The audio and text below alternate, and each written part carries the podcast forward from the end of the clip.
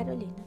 Querida, ao pé do leito derradeiro em que descansa dessa longa vida, aqui venho virei, pobre querida, trazer-te o coração do companheiro, pulsar-lhe aquele afeto verdadeiro, que, a desrespeito de toda humanidade, fez a nossa existência aperecida.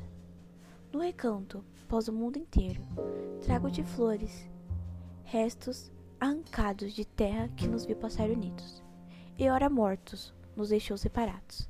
Que eu, se tenho nos olhos mal feridos, pensamentos de vida formulados, são pensamentos idos e vindos.